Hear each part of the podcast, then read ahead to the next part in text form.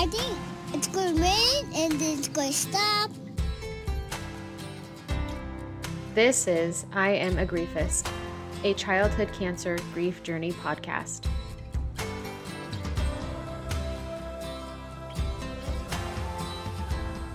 So we ended last week on mediums and our experiences there to stay connected. And we had briefly, I think, started that episode about one of our nieces and your other granddaughter having a dream.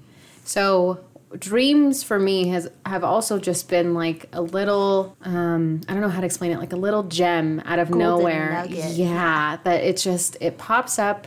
And it helps me stay connected. And sometimes when I wake up from those dreams, I'm crying. I'm very emotional because it seems like I can see her again because she'll pop in. Mm-hmm. Yeah.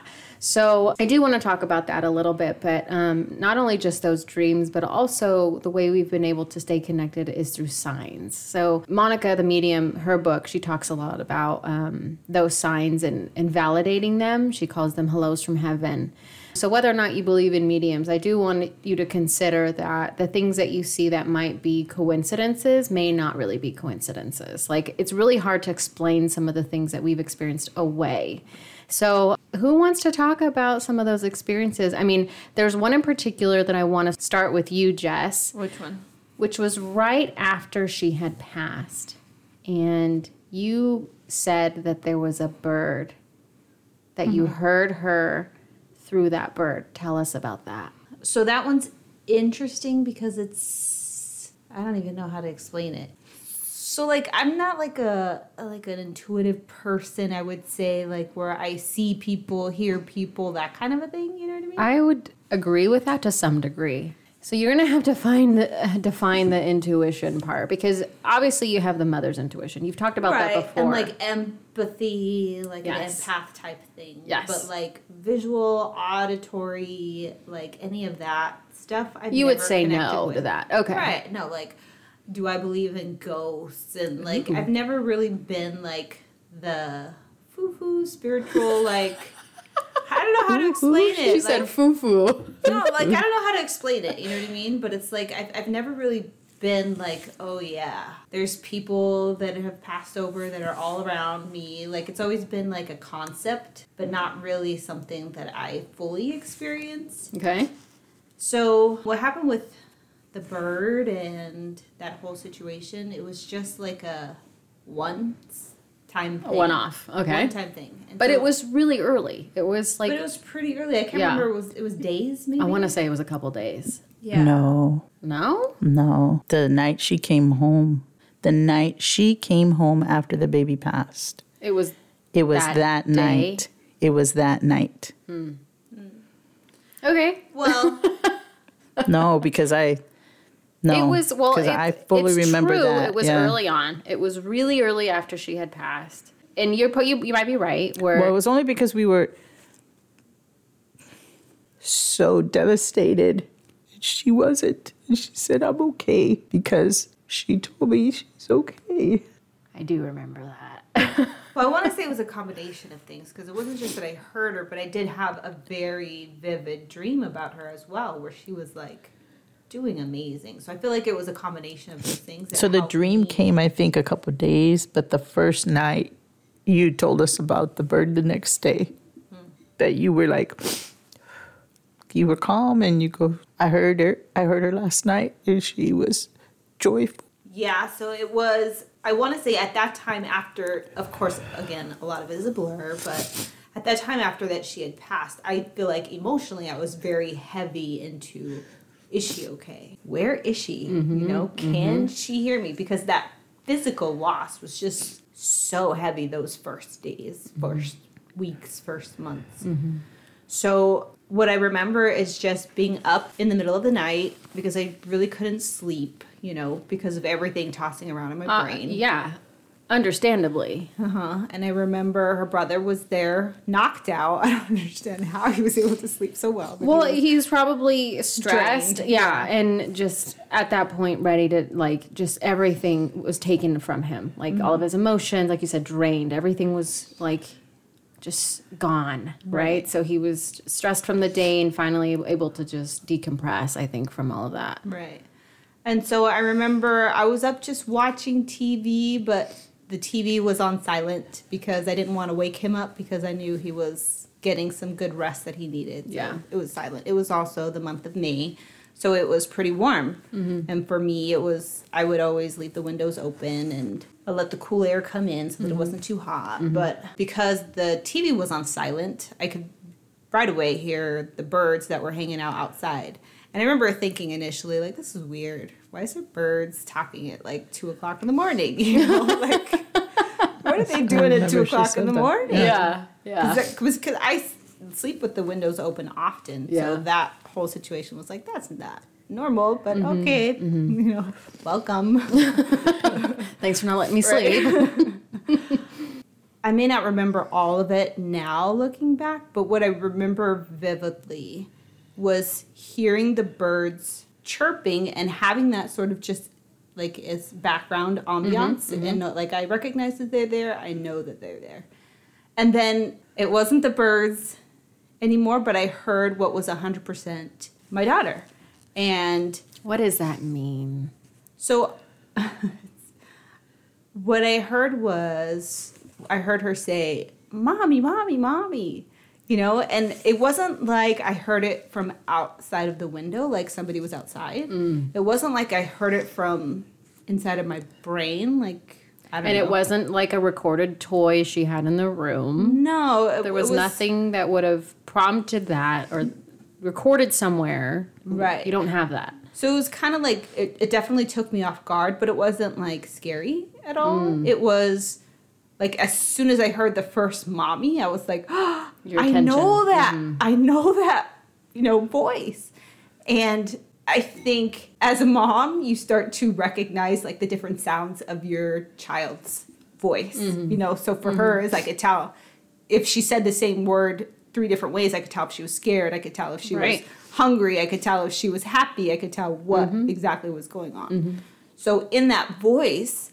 The only thing that I could compare it to was, you know, when I would pick her up from school, you know, and mm. she would be looking among the crowd and looking for, you know, my face. And she would be like, I nope, not her, not her, no her. Mommy, you yeah. know, and she'd mm-hmm. come running like and tell me everything that happened in her day. So for me, when I heard her voice, and it was three, three times I heard it. And vividly, I remember it was only three times. It was that exact tone, which mm. was... I haven't seen you. Hey, oh. It's good to see you. You know, mommy, mommy, like here I am, excited. You know. Uh, mm-hmm. And so for me, it was just at that moment, the craziest, weirdest thing, of course, because I've never experienced anything like that ever in my mm-hmm, life. Mm-hmm.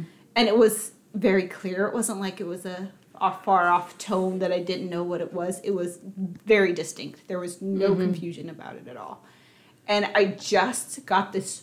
overwhelming feeling of she's okay. Mm. Like she's calling me in the voice that I know that she always gives me when she's okay. Mm. And for me, it was I was all by myself, you know. It was two o'clock in the morning, so I didn't want to wake anybody up. And so I think at the time I remember saying like, thank you, you know, mm. like because it was just super heavy on my heart whether or not she was okay because of you know, everything that had happened throughout the day. I knew that, like, how does a child know what the heck is happening with death and transition and all that comes with that, you know, and, and I can't see. I think, too, like, I've heard stories where people say, like, I felt their spirit flow through me, or I felt when they left, or I felt this, or I felt that. And at the time when she had passed away, I didn't, like, feel that. I didn't feel like, oh, her soul passed through me and it gave me just like this sense of peace. Like mm-hmm. I didn't feel that. Mm-hmm. And I'm sure too, part of it was that I was so heavy in grief, mm-hmm. so so not ready for it, you know, that I wasn't, maybe I just wasn't open to it. But for me, it was the rest of that day, I was just, and of those weeks, you know, the heaviest thing in my heart was, how do I know she's okay? Mm-hmm. How do I know? Like I rely on all my five senses. You know, listening. Spirituality, um, religion, if you do that sort of thing. Uh-huh. And so I'm like, how do I... I need something to know that she's okay because that's the only way that I'm going to be okay. Mm-hmm. Because if she's not, what am I going to do, you know? So for me, that it was definitely something that I needed. But it, again, it was like, it almost makes it sound like I'm a little bit cuckoo, you know? Well, you're in good company. You're not cuckoo. You're grieving mom, Jess. Like, You you have to also understand that, like, although someone might think, oh, she's cuckoo, you have no idea what a mother has to go through. Like, in Monica the Medium's book as well, she even said, the death of a child is on the, on the scale of deaths is the worst one, right? But this particular experience validated for you what you needed to be okay, you said, right? It was really, it's not just to be okay, but it was the motivation that I needed to keep going, mm-hmm. to not stop, mm-hmm. because I feel like I would have buried myself in the not knowing, mm-hmm. and the heaviness of not knowing. That's so beautiful. What a gift. Like, if anybody was going to do that sort of thing, it would be her. She would find some way. She was she was just adventurous. She was mischievous. And to be able to bring that to you, basically, when you were alone, right? You were, it was just you. It was late at night, knowing that you were in this sort of vulnerable state. Like, I have no doubt that that was her. I have no doubt that she communicated to you because she knew that's what you needed at that time. Mm-hmm. That's so beautiful. It is. And it's a little, it's a little I think we all well, need though. to hear it, though. I need to I, hear that. Yeah, and I remember her coming out of the room that day. I think we were in this room we were recording, and she came out of the room and had a, like, smile on her face. And that, to me, was odd because you just lost your daughter, right? This was still very early on, right after she had passed. And to hear you come out and just tell us the story of what happened, you know, your experience, I was like, oh my God, I wish I was there. I wish I could hear it too. Yeah. Because we talk about this frequently. We just, we want some way to connect. We just right. want to hear from her. We want to see her. We want, oh, it's like you, you're torn apart from this thing and you're, you so desperately want to, to touch or hear or hug or, and because that, how amazing would it be if somebody passed away and you're just like, hey, let me just go check in with them real quick, make sure that they're good and be yeah. like, hey, oh, um, you're fine? Okay, cool. I'm going to get back to life. You do your thing. I'll yeah, do my thing. Right. It's all good. Exactly. We'll see you in the next life. Yeah. yeah we'll see you in, when I pass over. So it's these sort of experiences that help us stay connected and help us to, to have those mini experiences. And so that leads me into, like, the dreams a little bit. So the dreams do that too. So I don't know why. I want to blame it on my birth control medication, but I have very lucid dreams constantly. So that's good, because that's what I was going to tell you is, in the beginning, because of the experiences that you guys have had, I don't remember my dreams, period. Mm. And I've had that for, gosh, I think once I became an adult, I think as a kid, you remember all the bad ones, the nightmares, whatever. But yeah. um, I couldn't remember dreams. And when I had my first reading, the reader said, she comes to you in your dreams. Mm. And I said, no, because I don't dream. And she said, just because you don't remember doesn't mean that you don't dream. Yeah. So I started trying to Google how to remember dreams, how to have a lucid dream, how mm-hmm. to have vivid oh, yeah. dreams. I remember mom doing the research and even looking into, like, drugs, like yes. ayahuasca or but something. But it's like the desperation at that time. You're willing to try it, anything it that is. somebody You're, says works. Yes. yes. You know? So and like, then, mm. If right. it doesn't cause, you know, cancer or make my heart stop, exactly. let's try it. And, so, and mom was on oh, a mission. Yeah. She, you've heard the, the people that go into, they actually pay people and they go yes. out like in the desert and they're yes. smoking in a tent. Yep. I don't know what they're smoking. We're but, still going to try it one yes. day. But it's really because of the way we are. We don't. We don't mess with drugs. We don't mess no, with all don't. this stuff. So I started looking into more like natural holistic. forms. Mm-hmm. Yeah. So eating a banana, the potassium is supposed to. What is it that's in turkey that helps you sleep? Because that's another one. Oh, shoot. I don't know. Trip, tryptophan or I oh. so. well, whatever it is. But, I just eat it. Yeah. So turkey is supposed to help you mm. get to sleep. Valerian root. There's teas. You know, that's We're supposed to help you get to sleep. We're not promoting any of these, no, by the way. No. We're just telling you what we've learned. But it's but it's all over the counter stuff that you can do that actually helps you sleep, but it also helps you remember your dreams. Mm. So that, I guess, is called vivid dreaming. Yeah. And lucid dreaming is supposed to be that. And I know this because I She's done her research. Hello. Lucid dreaming is when you actually can control your dream. So like oh. if you're falling out of a tree or, or out of someplace high, and then you make yourself fly. mm. instead of, for me, I can't. I've never, I can't. Then There's I don't just, do lucid dreams. If I, if I trip, just trip, I wake myself up. Because mm. I'm like, holy crap. I, yeah. That's I'm always the best, right? And then you shake your bed and your yeah, whole bed you moves as soon as right. you wake up. Uh-huh. So uh-huh. that's it. So like, I've, anyway. I've never tried. I didn't even know you can. But I started figuring out there's certain things that you can do. Like, again, like the kefir that I was drinking. Oh. So that's what started the she process. She started making her own kefir. Yes. Like, that was a whole so project. So the kefir, like the probiotics. Project. So kefir is...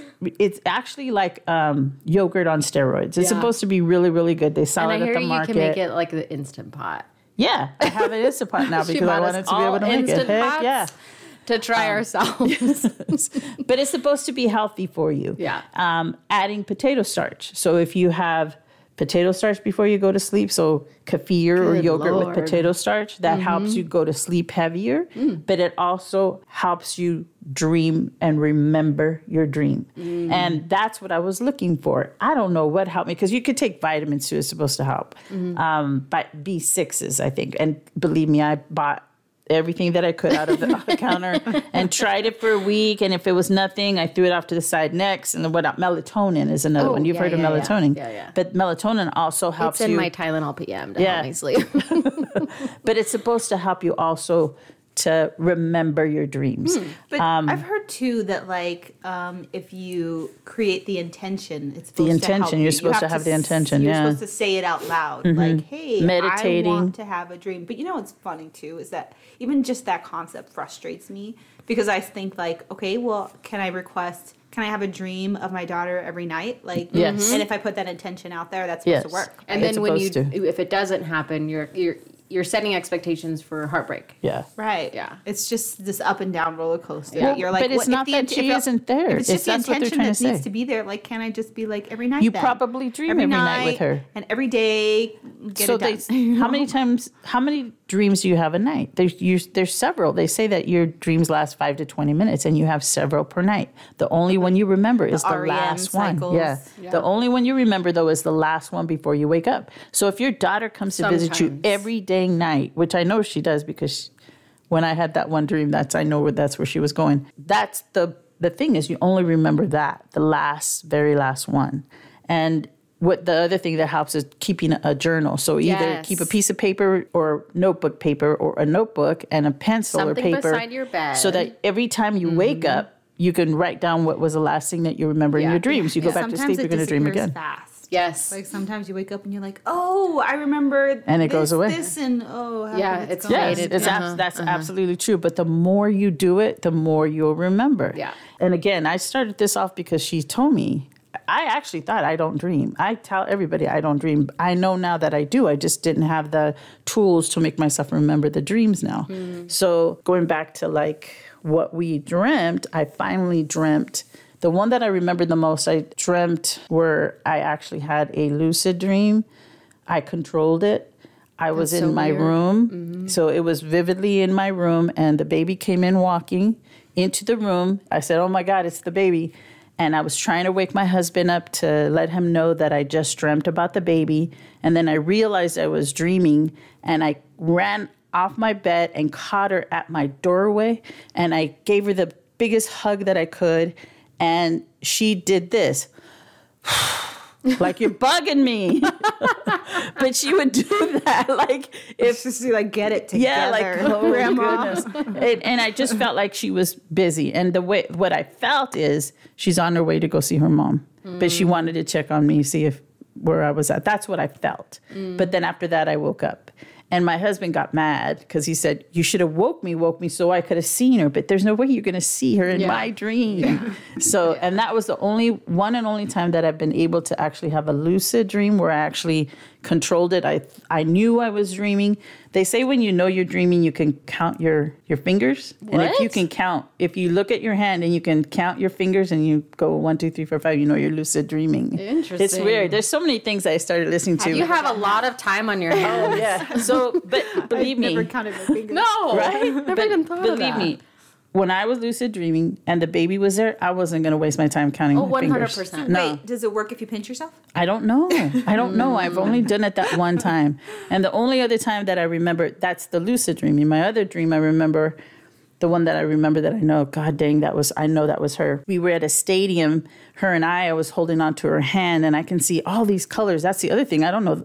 I didn't think I, I dreamt in color, but I saw her red socks, and they had the bows on it, like Minnie Mouse bows on her socks, and her dress was red, and her, her skirt. It wasn't a dress. It was a skirt. And we were going up the stadium steps, and all of a sudden she, like she, her, I can't even remember which leg now, but one of her legs went out on her because mm-hmm. she was walking. She was full on.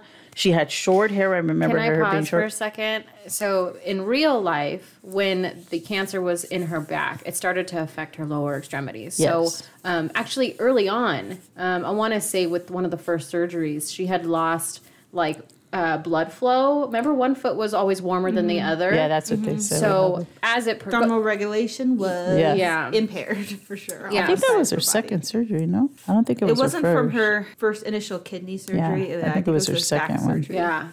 So a- as her cancer and the cancer journey progressed, sh- she started to have less function in her legs. Yeah. So go ahead. That's, so that's real life, though. Yeah. So in my dream, she had full function. We were walking up the stadium steps, and all of a sudden she like jerked me, and I turned, and she her leg had like it broke. It's oh. all of a sudden it was all crazy, and it was all like it's not doing what it's supposed to be doing. It was limp, like one leg oh. was limp, and I picked her up, and I was like, "Oh my gosh, what happened? What happened?" And she started busting up laughing in the dream, like, "I got, got you, Grandma." But she was like that. It was like that's what she was doing. She was trying to play play a trick on me and make me feel bad about and make me pick her up because she didn't like Panic. to walk in. Well, yeah. What's horrible just... is that a lot of this started because she started having stomach aches in yeah. real life. In mm. real life, she started having stomach aches. Yeah. And then, of course, in real life, she would go to Grandma and be like, "Oh, my stomach." Oh. And, of course, you know, Grandma's like, mm-hmm. "What is it, High Mama?" Alert. Uh-huh. Yeah, and she's like... Got you. Gotcha. Yeah, and I'm like, oh, you, can't, you can't do that. You can't. You can't do that to Grandma. Mama. You can't do that, Mama. It's, that's such I a trickster. That, and she'd have the face and everything. Like, oh my gosh, what can I do? Tell me what you need. Tell me what you want before your mom gets downstairs, so I can get it for you. So bad. That's so funny. So bad. She's so funny. She was a trickster. She was always doing that. Always. That's so funny. All I can remember, I don't, so clearly I don't have lucid dreams, if that's the definition. I have very clear, vivid dreams constantly. And sometimes she'll pop in, and she'll pop in in various forms. Like sometimes she'll pop in and she has hair. Sometimes she'll pop in and she's bald. Sometimes she'll pop in and she's like has hair in between um, treatments where she sort of has hair, but then it's, you know, it's going to fall out because she's going to have chemo again. Mm-hmm. So, but in, in each of those dreams, we have a habit of, if we have those dreams, we'll text each other in the morning of what those dreams were. That's like our journaling, yes. right? Is uh-huh. we'll go, hey, I had a dream about the baby and this is what happened. And we'll sort of try to assess and analyze what it all means. Why are we having a dream about this? What does mm-hmm. this mean, right? So, but most of my dreams with her, the ones I remember fondly are the ones where she's healthy, but still has like the, she physically looks like she was in treatment. But she's healthy. She's energized. She's not, you know, feeling down or nothing. She's fine. But the ones that really get to me are the ones that she's like, she'll hug me, or like I'll get to carry her, and she'll she'll hug me hard. And that was one of the things in real life that she would always do. Like I would surprise her um, because I'd lived near the coast. I would drive inland to Mom's house and not tell her I'm coming. And I would just show up and surprise her. And she would give me the biggest hug because she wouldn't know I was coming. And it was just like we were both so excited to see each other. So it was those feelings that I, you know, that I get to re-feel through those dreams. I would give the world to have over and over and over again. Yeah. Like it's just there's something with it that it just it helps me relive those moments in my dreams. But it feels so real in mm-hmm. my dreams. It's so weird. But it's things like that that I just like ugh, are just little golden nuggets, gems, like you said, gems that just, mm-hmm. ugh, I love them.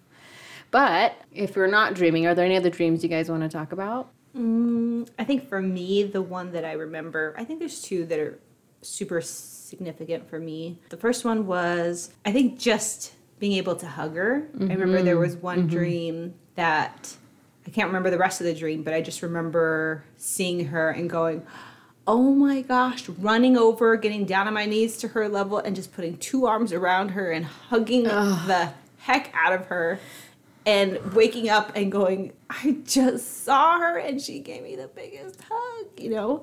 And cry. I remember I was like ugly crying, like ugly, ugly crying. And in real was, life so or in your in, dream? In both. Oh. So it was as soon as I saw her, I was hugging her. And I was just like, could not control myself, just like, oh. Yeah. And then I woke up and my eyes are all watery, you know, and I'm just like, oh my God, thank you. Like, thank you for that dream, you know. Mm-hmm. Um, but I think the the very first dream that I actually had of her, it was a different situation because like that dream was almost like I could feel it. Mm-hmm. This for other dream that I'm talking about was almost like I didn't understand the gravity of her not physically being there while I was in the dream. So I dreamt that something that we had done often was that I was walking down a hospital hallway, you know, and mm-hmm. when I was walking down, I already recognized where I was at. Okay, I'm here to see, you know, my mm-hmm. little princess. So I get to the room that I know that she's in, and I open the door, and I look in the room, and it's like a regular hospital room, and she's laying in the bed, and she looks up like, you made it! Like the mm-hmm. same, Mom, mm-hmm. you're here! And so then I went over there and I gave her a big hug. But I remember in that dream, I wasn't sad. You know, I wasn't like, oh, you know, I'm getting to see her for the first time in a while. I was kind of just like, hey, you know, good to see you. And she was like, let me show you everything, you know. Aww. And so then I go in there. And so there was somebody else in the room with her. And I kind of understood it as like almost like a nurse, but she wasn't wearing like regular nurse attire. Okay. And so she jumped out of her bed and she like grabbed my hand and she started pulling me everywhere. Look, look at what we're doing, you know. And she took me to uh, the side of the wall. And usually the hospital rooms is just one doorway in and you get like a window or something. Yeah, yeah. And she took me to the side where the window was, but it was a big like open door window. And she opened it up and I looked. It was like she she took me outside. She had like a balcony on the side of her hospital room. And on the side of the balcony was just rolling hills and beautiful tall trees. And like the sun was setting. And on her little balcony, she had like an art table. Aww. And the person that was there with her was standing right there like waiting for her. Like kind of like nodding like, yep, show her around. Like show Aww. Her what it is that you're doing. And she's like, it's so much fun. And she was just showing me this and showing me that. And I just remember standing there just in awe. Like, what hospital is this? Yeah. That you get to have this beautiful view. And I could I could just feel that the person that she was with was just super kind. Aww. Didn't recognize her. Not, yeah. not a familiar face, but just super kind. And I was just like, this is amazing, Mama. And she was like, I know, you know. I wanted to show you. And I think after that dream, I was just, it was it was another one of those moments where I felt like, she's okay. Mm. You know, she's showing me where she's at. And oh. it's beautiful, beautiful beyond anything that I've seen in real life, you know. And I was just like, she's she's okay. I have to believe it. Yeah. Yeah, it doesn't take the place of having your child here, but it at least gives you some kind of, for me at least, it gave me some comfort. Yeah. Because it wasn't like for me like, oh my gosh, I'm I'm one hundred percent now that I was able to dream about her and I was able to to give her that hug. Because you don't get over it. No, yeah, it's not like, okay, I'm good now. Yeah, no. Yeah, no. It's nothing like that. Not like, it's nothing like that. But it gives you a little bit of... a little motivation to keep pushing. Yeah. Keep pushing, a little bit of peace.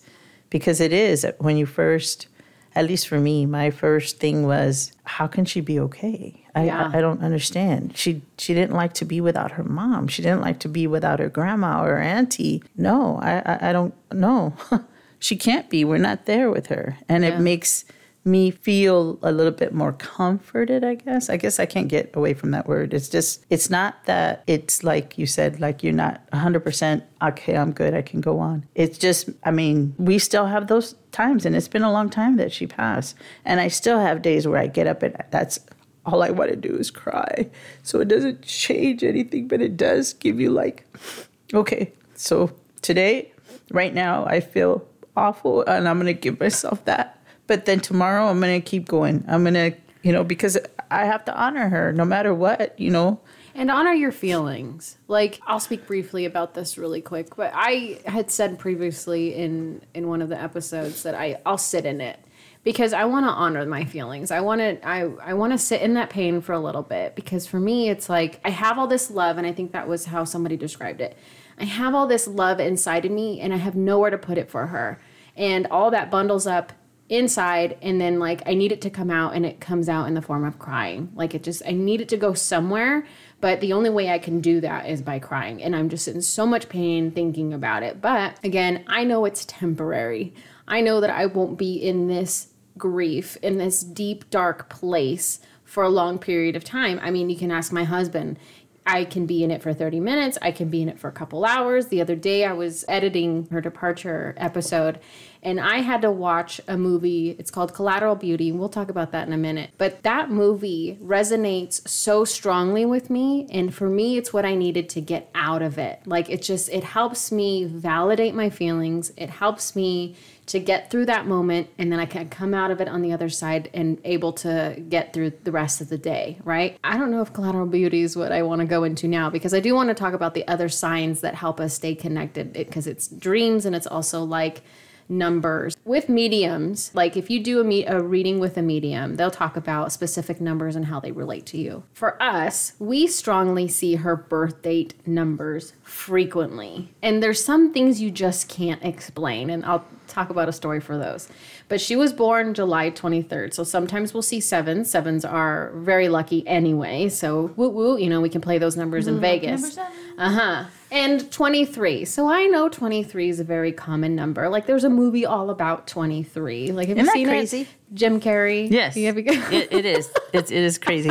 And our address is, adds up to adds twenty-three. Adds up to twenty-three. Uh-huh. Yes. So license plates of, uh, add uh-huh. up to twenty-three. Yeah. It's so crazy. There's some very strange coincidences with the number twenty-three. Um, LeBron I wish James. I was twenty-three. Yeah. Mm-hmm. LeBron James, I think, is twenty-three. Um, Michael Jordan was twenty-three. So there's twenty-three yeah, there's and a lot of advertising, right. mm-hmm. period, with twenty-three. Mm-hmm. But twenty-three pops up at very particular moments for me. Disney. Disney, yes. I'll tell you about mm-hmm. that one. Um, so twenty-three pops up very, like, when I need it. When I'm thinking about her, I'll look up and see twenty-three and go, hi, mama. You know, like, there's very specific times that it pops up. Like, sometimes I'll be out and about and there might be a twenty-three and I won't be thinking about her, and I, I don't feel that connection. But it's specifically when I'm thinking about her. So it happens a lot, and I'll see like a twenty-three or I'll see a seven, and I'm just like, oh, thank you. You know, I just needed that little hello from heaven, like Monica the medium mentions. So there's there's a couple things with those numbers, and I'll speak about that experience next. So, but there's so much involved in this episode. I, I feel like we're taking so many turns. So her Make-A-Wish was to Disney World, and she loved it. And us being in California, another way for her to experience like the Disney was we have Disneyland really close by. It's within driving distance. And so we would visit often to keep her spirits up in the c- cancer journey, which was actually really risky because if you think about it, all the surfaces that have germs there, yeah. right? So, yeah.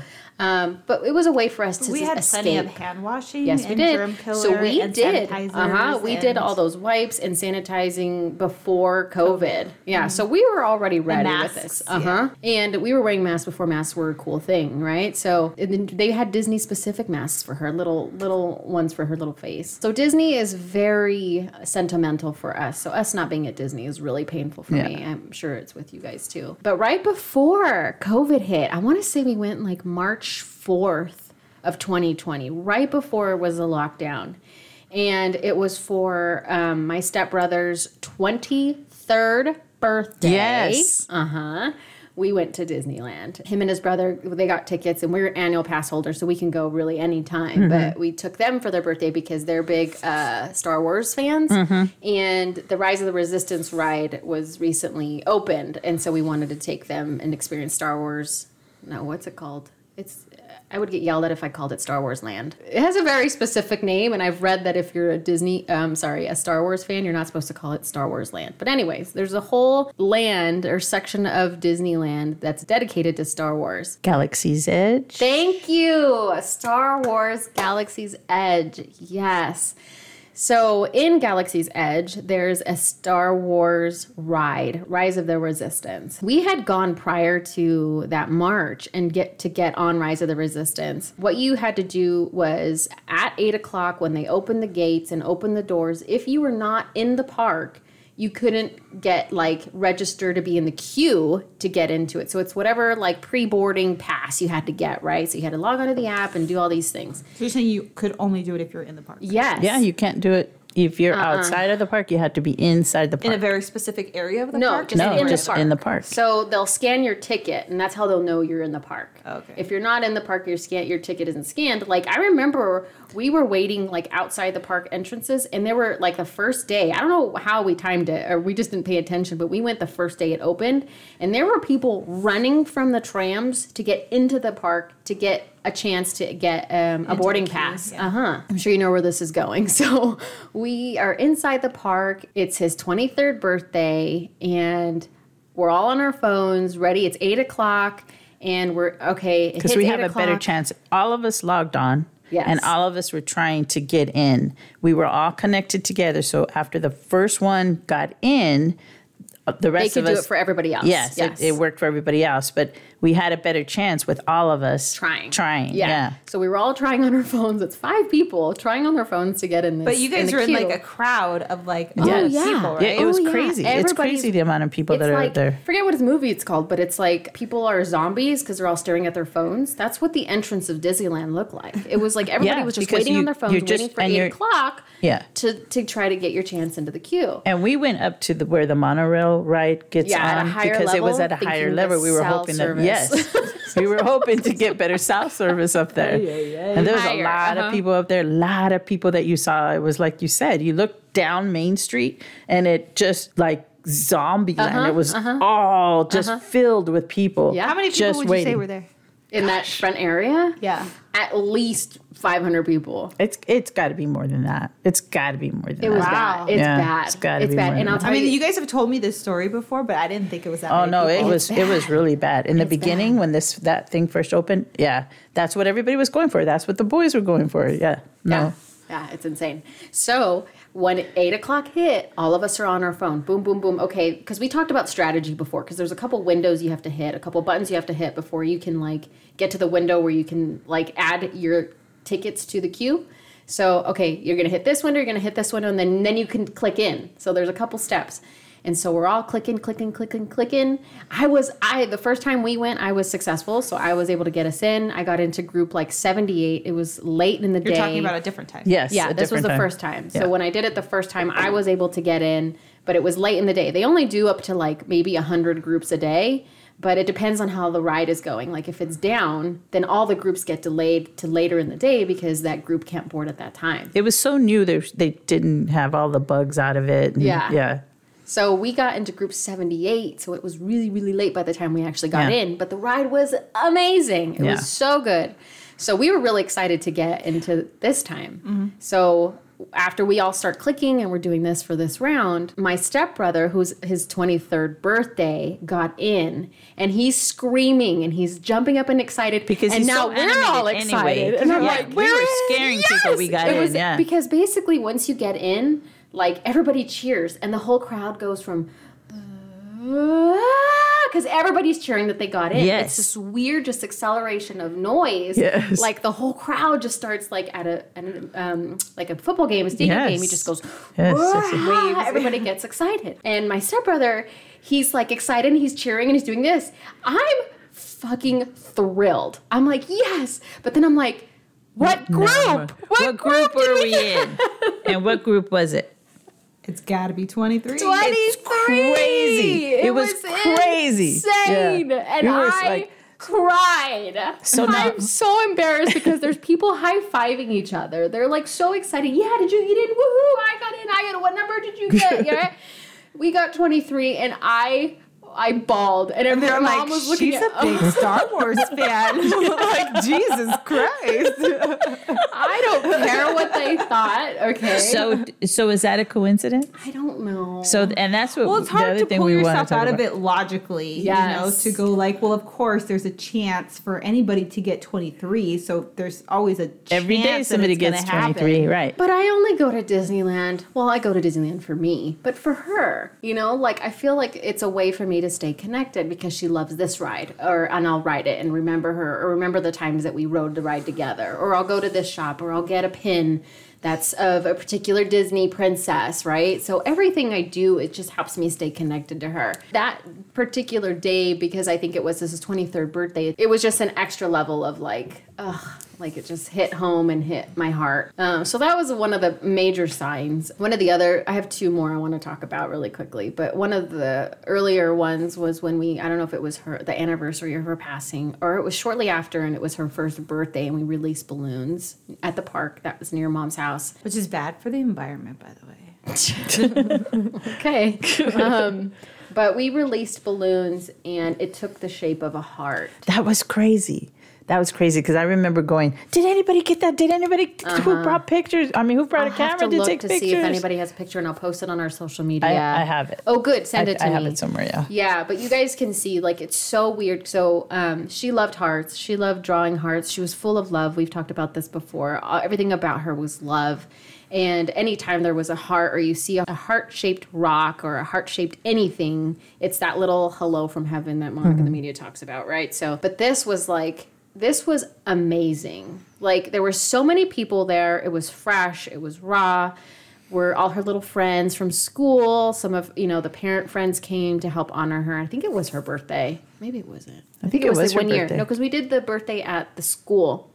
Um, at the university, because they were doing a movie night. We saw Big Hero six. We oh, invited everybody right. there. That's right. So I think this was the first anniversary, and we all let balloons go. And it took the shape of a big heart, and it was like I bawled. Like I was like, oh, my God. Like it was just another another connection that I can't explain, and I can't explain away is mm-hmm. the other part, right? So part of part of the signs, too, is because I'm a skeptic, I try to, like, explain it away. Well, this, it could have been or should have been, or this was going to happen anyway, or, you know, like, and there are some times that I think I make the story fit, and I think Mom does that a lot, mm-hmm. where she'll she'll see something and go, oh, this is obviously the baby, right?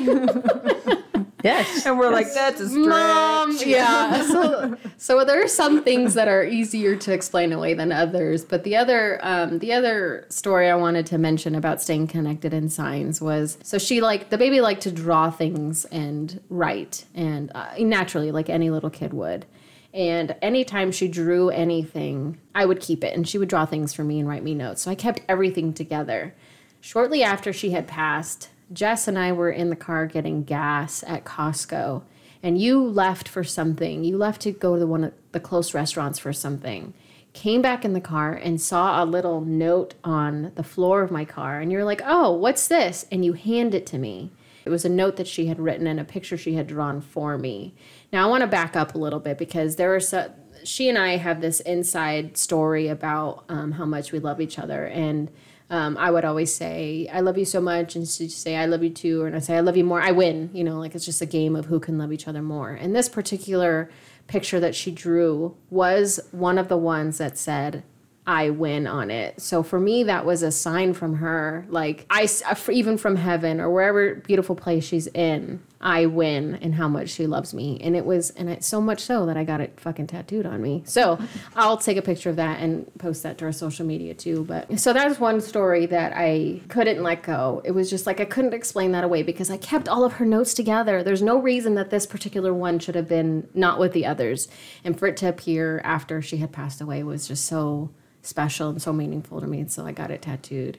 But there are other things. So, like, rainbows is a big one. She mm-hmm. loved rainbows, and rainbows will appear out of nowhere, and we talk about her and remember her in those moments. Like, I think she only sends them to certain people. I haven't got one in a long time.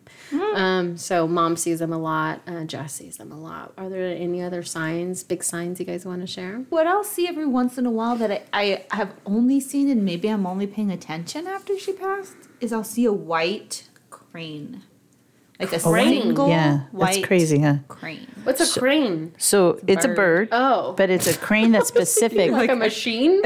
No. Like you can go to no. any construction site, I'm sure, and see it's a white. It's like yellow, though, but white. I don't know. It's a huge bird. So to be honest, so when we were walking to school one day with her, right? Wasn't didn't we see a white crane like right on that street that's right behind us? But we were walking to school and we saw this huge bird, and I'm like, this cannot be in the desert area. this doesn't make sense to be out here because it because a crane doing that. But then again, here? We're not bird connoisseurs. No, so it like, could we be. Wouldn't even know. Yeah, I don't even know if it's called a crane. For crying out loud.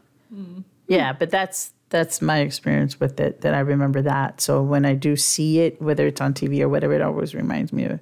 Of that time that we went, and it was out yeah. there in the middle of nowhere. Yeah, but sometimes I, I'll see it in, like, just peculiar places. Like, yeah. one time I was on the freeway somewhere heading out towards L A, and it was sitting in the center divider between the two free, the, you know, the north and south or east and west, just hanging out. Sounds like know? a death wish. Right? No. So a big um, white crane. Yeah. So like, what's it doing cars. hanging out right here in the yeah. of the freeway? So I had talked to uh, one of my friends at work that's also... you know, does the same job that I do. And she was telling me that day that we saw the crane, that they actually had a an accident on the freeway that we have close by. And it was full of birds, including cranes, that were just going crazy because it was involved in an accident. So oh. it opened the door and all these, you know, birds were flying all over the place. So that explained the one that we saw that day that we were walking. But at the same time, you're like, it's like seen like an elephant walking down the street. It was like weird. This doesn't belong right yeah, here. Yeah, yeah, yeah. So, but that explained that because you know I had to figure out what was going on, why we would have seen it because she was still with us. We all saw it together. But yeah, yeah. Sometimes I'll see the clock strike seven twenty-three. Like I don't know why I'm looking at the clock at that time, but I'll look and see seven twenty-three. Yeah. And just go, hi, mama. You know, good morning. Or we purchase something and it costs. Yes, receipts. That's mm-hmm. a good one. You'll see um, the cost on a receipt for, like, fast food yes. or something. And, yes, and, and it'll have her numbers on there. And I remember getting, like, table numbers. Um, they'll give you a table number to bring out your food to you, and it's twenty-three. Or, you know, so there's there's oftentimes that the, those numbers specifically pop up. So for me, after the baby passed, we had all of the grandkids with us, so now we're just with four. And we're in the parking lot. That license plate, it read seven. And then part of her name, and then seven twenty-three in the parking wow. lot at Disney. So I took a picture of that, and I thought, what is the odds that we would be able to see that? And I'm not even the one that found I it. I think I the, remember that. The, grand, the, the oldest grandchild found it, mm. and it was like, look, Grandma, look. And I'm like, oh, my gosh. So license plates is a big thing for me mm-hmm. because I see it all the time. The yeah. other day, right before we had our podcast, the last podcast, when I was driving down the street, I saw seven twenty-three in the license plate. I think when it comes to numbers, I get crazy and I add the numbers. And I already know the numbers that add up to twenty-three. So when every time I see the sequence, yeah, that's I, a little I, bit crazy. I do. It's okay though, because it's still, it's just, I look at it and I'm like, oh, and then there's a special song that comes up that reminds me of her. And it's like, yeah, I know it's her. Or in the morning, I'm going off to work and I'm like, oh my gosh, I'm running so late. And please, you know, I ask her to leave the parking spot over me so I can just we've, go we've in. We've used that to our happens. advantage. We've used that to our advantage yeah. sometimes where we'll be in a parking I lot think, looking for a specific parking spot, or not a specific parking spot, just an open one because yeah. depending where we're at, it could be really extremely busy. And sometimes we'll start talking to her and just go, can you help us like, find a Mama, parking spot? Please? Just her, yeah, yes, help us get we need a park. We need to get a Whoa. spot. And and then next thing you know, something pops up and you're like, how did this just happen? And it's yeah. a really good spot. So what's random is though it is really a, a coincidence. I don't so know. It's I not think, just us. Yeah, the overarching sort of concept is just that, you know, after a child passes away, you definitely feel like there's a big missing piece in your life. Period. one hundred percent. And you're also feeling like I would be having all these experiences if they were here. Mm-hmm. And you're searching for those still meaningful anything experiences to, again, have that connection or yes. feel like they're close or feel like their life still has meaning even if it's not currently the same way that it was, you know. And I, I want you to speak to this a little bit too, is you have this person in your life and they are taken from you. And it's hard to continue to do normal things without this person. So for me, it's still including her in what we do today as if she were still here, you know? Granted, I'm not pretending there's a little invisible person walking around. That's not what I'm saying. It's these signs that still make it so that she's living with us in these current moments wherever she is. She's still with us. She's st- we're still honoring her and remembering her. Thinking of her. Yes, in these moments. Loving her. Yes, missing her. Exactly. And just remember, it's not just you going through it. Your other family members are going through it too. So if you have other children, you honor them by expressing your feelings about it, because sometimes, because that's what our other grandkids were doing. They were just always pointing things out. Oh my gosh, grandma. And I would never, ever sit there going, yeah, I don't know where you guys are coming up with that stuff. You know, I honor that because I see they also miss their cousin. They're yeah. missing a part of their lives too. And they understand, they can see the pain in their parents' eyes, mm-hmm. in their grandparents' eyes, in their auntie's eyes.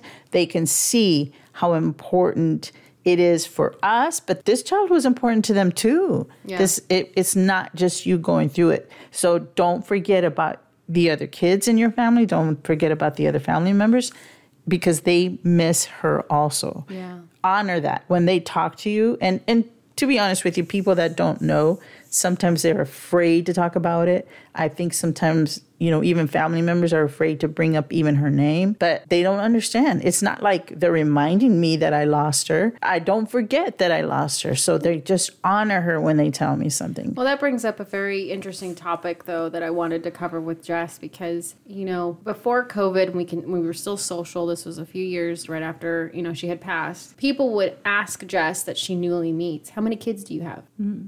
Talk us through what that was like and how you respond and sort of what motivated you to respond the way you do. I think it's a journey to figure it out, because I think initially you have no idea what it is that you should say or what feels okay for you or how you're going to impact the person that's asking. Yes. Uh-huh. Because, because it's not just funny. I'm sorry. No. Because it's a common question yes. that people go like, hey, what do you do for uh-huh. work? And how many kids do you uh-huh. have? Yeah. And what are your kids doing? What are, you know, how old are they? Are they? Uh-huh. What school are they going to? Mm-hmm. Yeah. Mm-hmm. And so I think it definitely struck me in the moment, because I, I guess I didn't foresee it. But the first time that somebody had asked Shocking. me. Yeah. I was like, oh. Shit. Yeah. Like there's. I said it for you. Like, they have no idea what they just asked uh-huh. me. How do I respond? And it's not just that, too, is they don't know that that could be a trigger for you. Right. And they're sort of maybe watching you physically unfold. Like, oh, shit, did I ask the wrong question? Like, I know for me, like, if... If you ask me a question and I and I say what my answer is, my face probably gives you a clearer answer than what my mouth does. So I'm mm-hmm. sure if when somebody, the first person that asked you, saw physically your response, right? Like, and I'm sure oh, there was a hesitation shit. there, yes. and uh-huh. my brain was like, you know, in the conversation, hey, yeah, I do this, and then all of a sudden, yeah.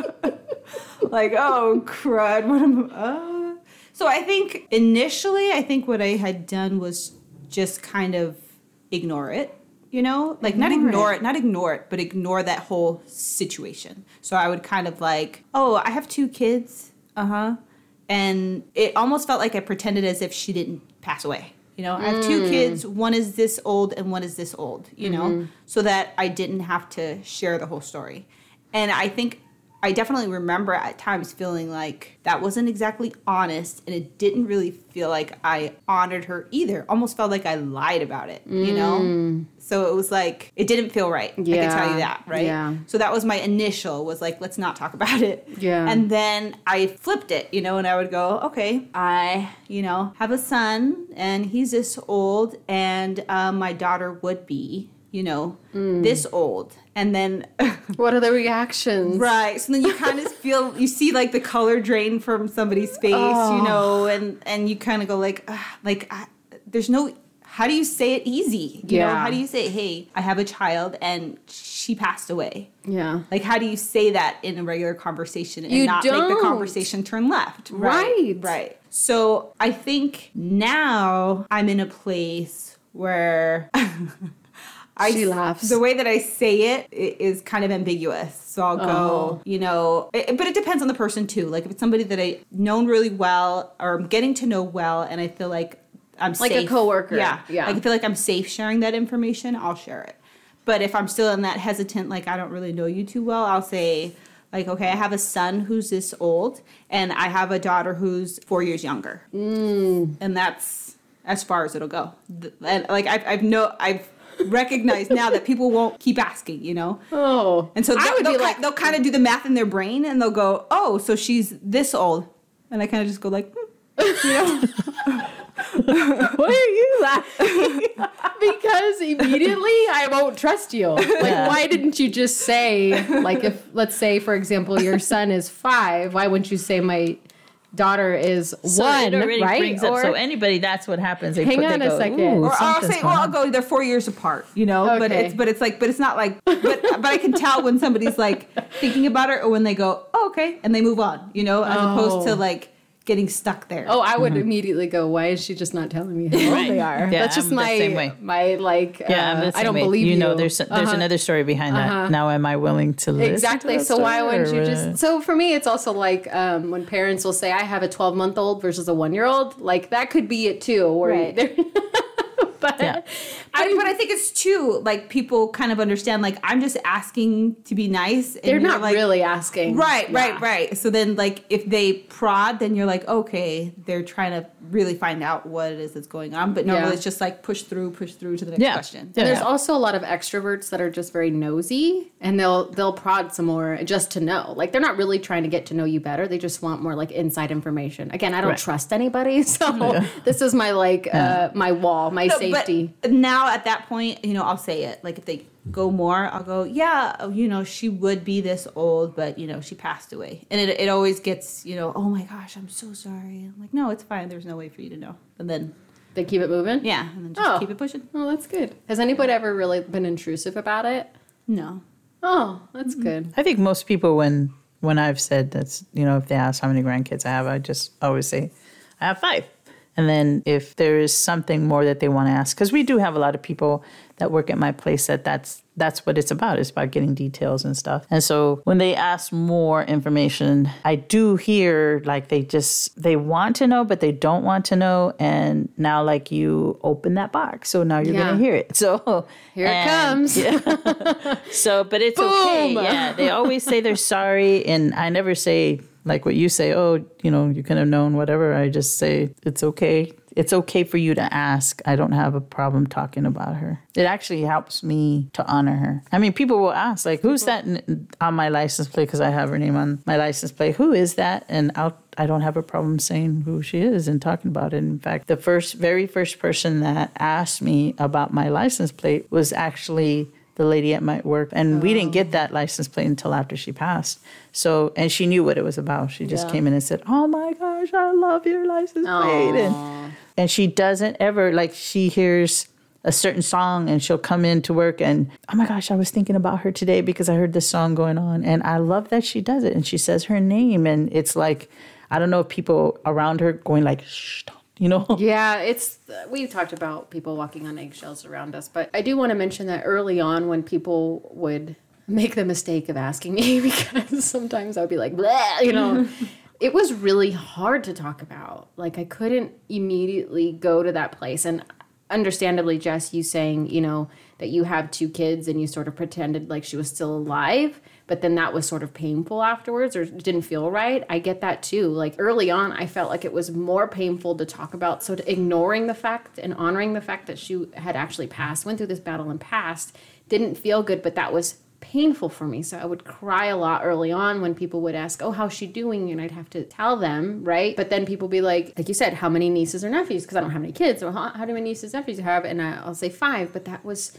It was much harder to talk about and work through early on than I would say it is now. Mm-hmm. I think what you said, talking about that progression with you too, sort of exploring what feels right to say mm-hmm. yeah. is what people should explore themselves as well, because you're not going to know early on. You're going to think you know, and then when it comes out, it's either going to feel right or it's not, and you're going to change, right? right? So it's really important for you to find out what works for you, and that might change over time. Right. I was going to say that too. I think over time it definitely does change, because I think initially part of the The fear was talking about it and breaking down yes. at the same time that you talked about it. And, and these I, strangers are like in for a real treat. Like, right. oh, I just I just asked you what your name was, right? And you're like fucking bawling. So, no. yeah. Right. But I feel like it's interesting. The progression through time has kind of been initially, it was really hard to talk about anything regarding yes. her and yes. not have a tear come down, right. not have an ugly cry, not right. have something that just totally shifted the way that your day was going, you yeah. know?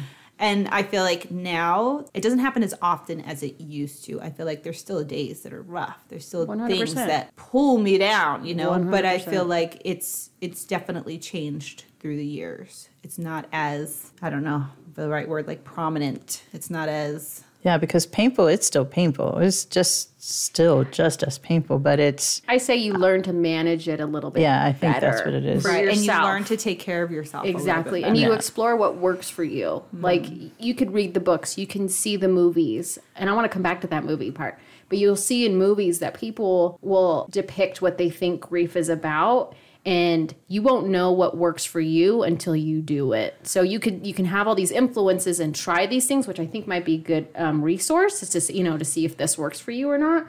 But it's really doing it yourself before you understand, you know, what kind of works. And then, it, like Jess said, it'll progress. It might change. It might be more comfortable to do this instead of this. But I definitely also think that it's really important to recognize when after your child passes away, and even before, you're embarking on a journey. And when your child passes and how heavy it is, you feel like, I'm going to feel like this forever. And how am I going to, I can't survive feeling like this forever. Like, this is not something that people do, you know, mm-hmm. and it's so heavy that you feel, you, that's I, what I feel like makes a lot of people want to give up, because you're mm-hmm. just like, I can't do this. Like, I, I thought I couldn't so do it heavy. Before she passed. Right. So it's now before and after, because you anticipate or the unknown through the cancer journey, right? Not knowing if she's going to make it and be in remission, if she's going to heal, if she's going to be cured, if she's not. But even pre, I felt like I couldn't do this. I couldn't do this. And that's why we sought, you know, mental health professional yeah. help. Mm-hmm. But even afterwards, it's still very much an, a journey of mm-hmm. exploring your own feelings, exploring what you can mentally take, what you can't take, triggers, which will be a topic for another conversation of things that you know caring. Are going to send mm-hmm. you. Caring for yourself. Yep. And and it's important to note, too, that it's just like everything else that they say in life. It's not a straight line journey where you're no. just oh, like no. every day getting a little bit better, a little bit better, a little bit better. It's not how it works. I, I There's a picture out there that I, I think I showed my husband recently that depicted what the grief journey is about and what people think it is. And it's just like a natural step up, like step, step, step, step, step.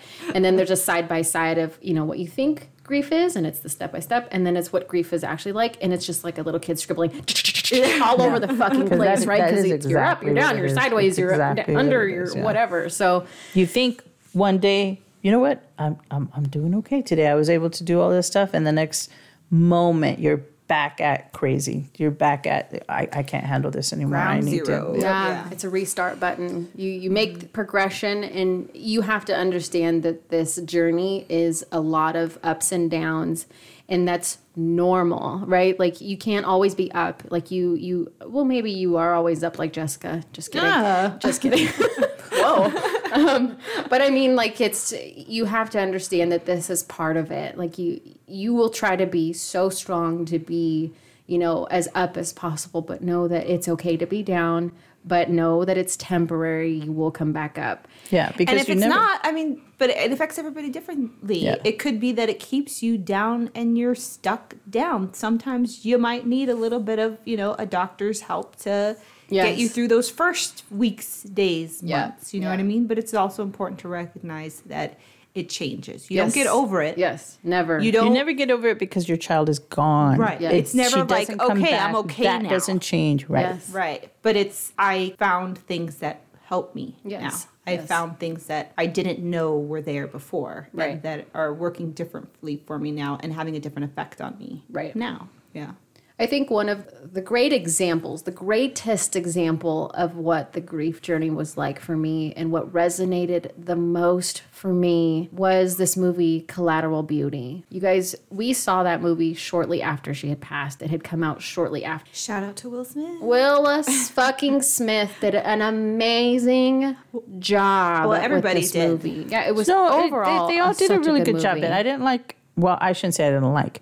The mom, what how she recouped, and she was the you know well, in the movie. But it wasn't the I main thought, focus of the movie. Which no, no wasn't. It wasn't. It was based. Yes, you're right. But the fact that they had the mom just be more calm, she was like Jess Jessica. on, yeah, but she was Jess on steroids or something, mm. on Jess on a higher level because it was way too like, well, they, how she the had heck minimal. Did you? She had minimal, but she also, so we're, I don't want to give away spoilers for this movie. I need you like, guys to see it. If you haven't watched it, yes, pause please. Here, go watch it now, come back. Yes, thank you for plugging that. But it, this movie was so well done. It talks about, um, I don't want to spoil it, but it talks about time, love, and death. All in one, but they specifically talk about all those things about Will Smith's story of him losing his daughter to cancer. And she was six years old, I think, in the movie. I think six or seven. Something like that. Uh-huh. But his character was so spot on for me. I, I felt him in every scene. Yes. He was mad. He was angry. His, he was, his whole life changed. His whole life became something different. Yes. And he couldn't go back.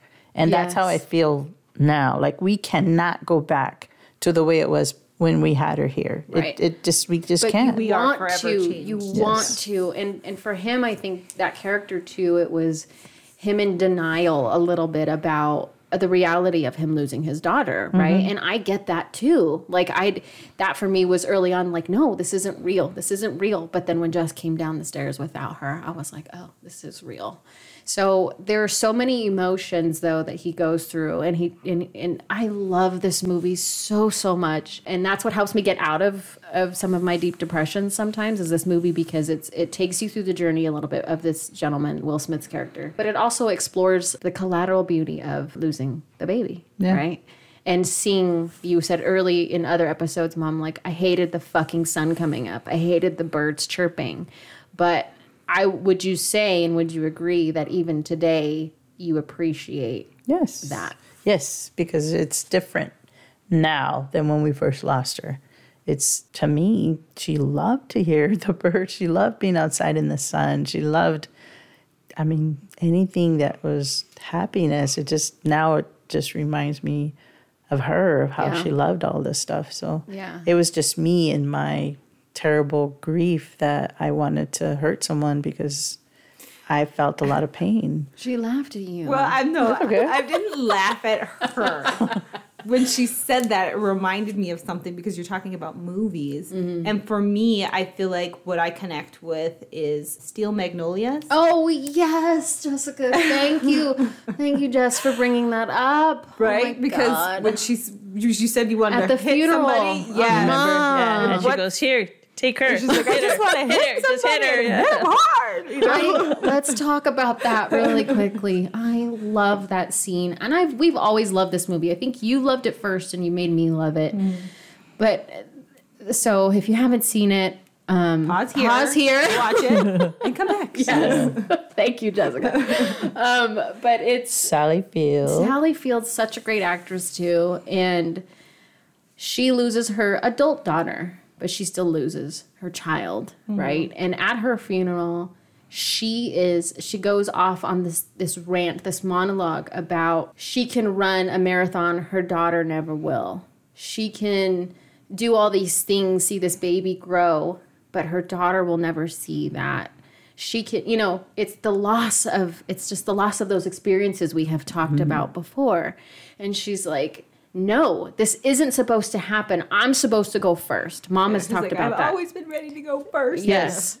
Yeah. But I, I just have to push this in a little bit. She was angry at the girl that was a... But I she was religious? Like yes. So, so okay. she was angry she was at a, the girl yeah. that was very religious and was trying to say things that were supposed to comfort her, and all it did yes. was get her mad. So yes. well, just go ahead. It, it wasn't helping her. Right. To... Yeah, because none of that shit makes sense. And again, sense. we will have... I can't wait for us to do this episode of all the stupid shit that people say. We keep talking about it, but we will do this episode. But that scene specifically was just so powerful, and...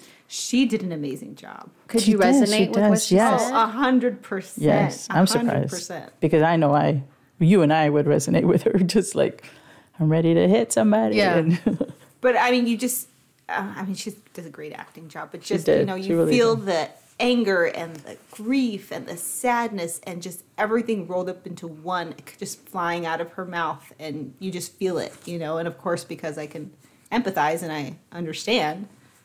it makes me connect that much more. But one hundred percent, you just have like all this vomit that you just want to get out. There's horrible stuff inside that you just want to get out. I love that scene so much. Mm-hmm. But it's that's just... what counselors are for. Don't pick on your your significant others. Try pick, not to. Yeah, because they're dealing with their own grief too, believe it or not. They, they're going through something along with you. And everybody deals in different everybody, ways. Yes, and there isn't any relationship, not one relationship that, relationship that has not been affected by this in this family. Yes. But I think what was important with that um, scene as well is that her friends really provided some comedic escape. Yeah. She's so angry. I want to hit something. I want to fucking hit it hard. And she goes, here, Malin, take her. Knock her lights out. That they were able scene. to laugh. It's yes. such a traumatic. They made her laugh. And it was very hard. Because that's really, yes. you never see yourself laughing again. You really see, yes. you really feel like, I will never find joy. Yes. I will never laugh. It doesn't make sense. It even bothers me when I would hear people laughing. I just thought, the fuck, fuck you is so guys. funny. Yeah. yeah. I just lost a baby. What's so funny? Right. Yeah. Well, I hope that we as griefists, uh, Mom and Jess and I, um, can bring a little bit of that comedic relief for you guys. Because sometimes we we laugh on here sometimes, but we're talking sometimes. about grief. That's so strange, right? Right. Mm-hmm. But I think that that movie sort of provides you the glimpses of like the reality of what grief is. You can be on the low, you can be in the middle, you can be in the high, you can be on the sideways where you're laughing. Like the laughing is still possible. Mm-hmm. But I think this is a great break point until our next episode. So thank you both again for your time and for your wisdom and experience in helping our griefist community. We will continue our grief journey on the next one. Pretty cool kid. Love you.